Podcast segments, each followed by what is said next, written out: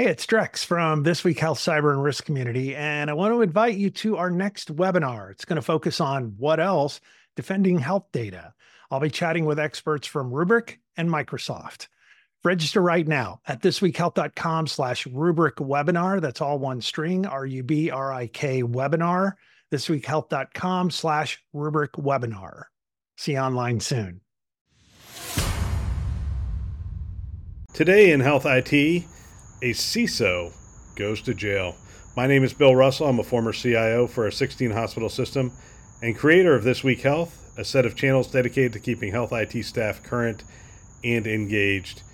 We want to thank our show sponsors who are investing in developing the next generation of health leaders Gordian Dynamics, Quil Health, Tausight, Nuance, Canon Medical, and Current Health. Check them out at thisweekhealth.com slash today. If you're a sponsor and you're saying, boy, I want to be a part of that, go ahead and send a note to partner at thisweekhealth.com. We are opening up our sponsorships again. We only do it once a year, so we only talk about it once a year.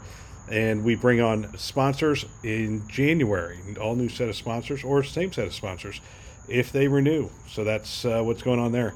You may hear the crickets in the background. I am still without internet. In fact, I got a note today from Comcast, and they said that the internet at my house will likely be out for an additional week. So we will see how that plays out. It's kind of hard to do my job without the internet. Regardless, uh, my job is not nearly as hard as the former chief security officer of Uber, who was convicted of federal charges for covering up a data breach involving millions of Uber user records. All right, so federal jury found Joseph Sullivan guilty of obstruction of the Federal Trade Commission and misprision misprision of a felony. Hmm. I'm not exactly sure what that means. A federal jury convicted uh, convicted Joseph of Uber Technologies of obstruction of proceedings of the Federal Trade Commission and misprision of felony in connection with an attempted cover up of the 2016 hack of Uber. The announcement was made at, by the U.S. Attorney and Special Agent following a four week trial before a judge. Technology companies in the Northern District of California collect and store vast amounts of data from users, said U.S. Attorney Hinds. We expect those companies to protect that data and alert customers and appropriate authorities when such data is stolen by hackers. Sullivan affirmatively worked to hide the data breach from the Federal Trade Commission and took steps to prevent the hackers from being caught. We will not tolerate concealment of important information from the public by corporate executives more interested in protecting their reputation and that of their employers than in protecting users. Where such conduct violates the federal law, it will be prosecuted. The message in today's guilty verdict is clear. Companies storing their customer data have a responsibility to protect that data and do the right thing when breaches occur, said FBI Special Agent in charge Tripp. The FBI and our government partners will not allow rogue technology company executives to put American consumers' personal information at risk for their own gain. The circumstances regarding Sullivan's violation of the law involve two separate hacks of Uber databases, one in 2014 and another in 2016. The evidence at trial established that Sullivan was hired as Uber's chief security officer in April 2015. At that time, Uber had recently disclosed to the FTC that it had been the victim of a data breach in 2014 and that the breach related to the unauthorized access of approximately 50,000 consumer personal information, including their names and driver's license numbers. In the wake of that disclosure, the FTC's Division of Privacy and Identity Protection embarked on an investigation of Uber's data security program and practices. In May 2015, the month after Sullivan was hired, the FTC served a detailed civil investigative demand on Uber, which demanded both extensive information about any other instances of unauthorized access to user pers- personal information and information regarding Uber's broader data security programs and practices. The evidence uh, at trial demonstrated that Sullivan, in his new role as CSO, played a central role in Uber's response to the FTC. Specifically, Sullivan supervised Uber's responses to the FTC questions, participated in a presentation to the FTC in March of 2016, and testified under oath at length to the FTC on November 4th, 2016, regarding Uber's data security practices. Sullivan's testimony included specific representations about steps he claimed Uber had taken to keep uh, customer data secure. Exactly 10 days after his FTC testimony, Sullivan learned that Uber had been hacked again. The hackers reached out to Sullivan directly via email on November 14, 2016. The hackers informed Sullivan and others at Uber that they had stolen a significant amount of Uber user data and they demanded a large ransom payment from Uber in exchange for their deletion of that data. Employees working for Sullivan quickly verified the accuracy of these claims and the massive theft of user data, which included records on approximately 57 million Uber users and 600,000 driver's license numbers. The evidence demonstrated that shortly after learning the extent of the 2016 breach, and rather than reporting it to the FTC, any other authorities, or Uber's users, Sullivan executed a scheme to prevent any knowledge of the breach from reaching the FTC.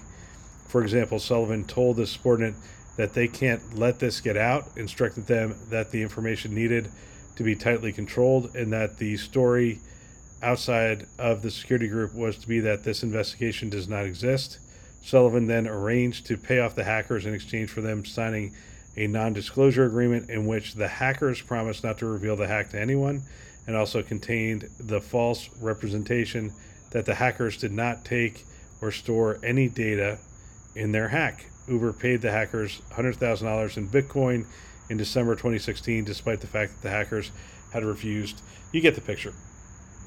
And I went that far in the story for a particular reason because, you know, my so what on this is how does a chief information security officer pay $100,000 in Bitcoin? Did they have that level of authority to make that kind of payment?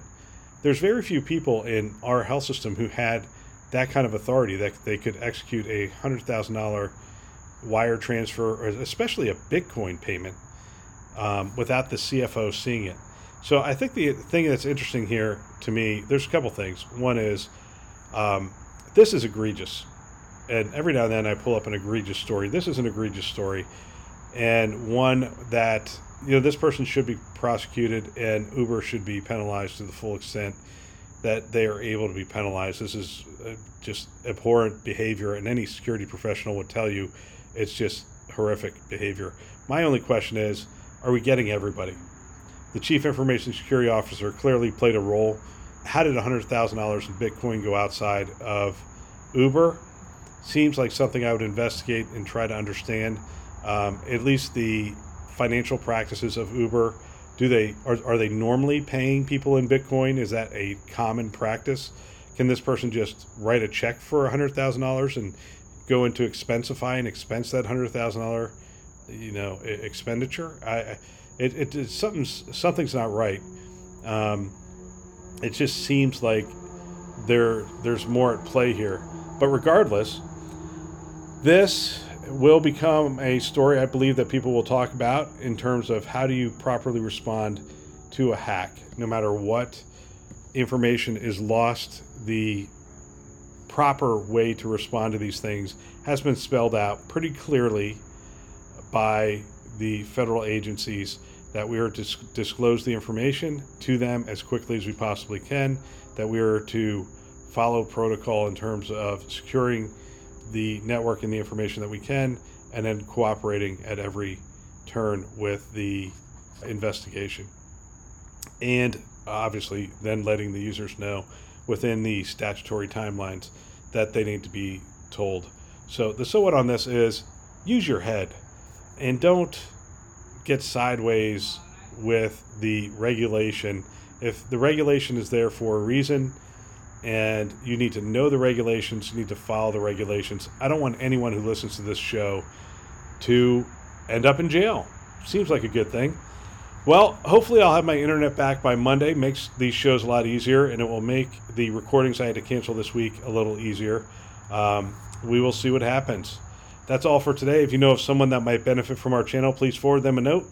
They can subscribe on our website, thisweekhealth.com, or wherever you listen to podcasts Apple, Google, Overcast, Spotify, Stitcher. You get the picture. We want to thank our channel sponsors who are investing in our mission to develop the next generation of health leaders Gordian Dynamics, Quil Health, Tausight, Nuance, Canon Medical, and Current Health.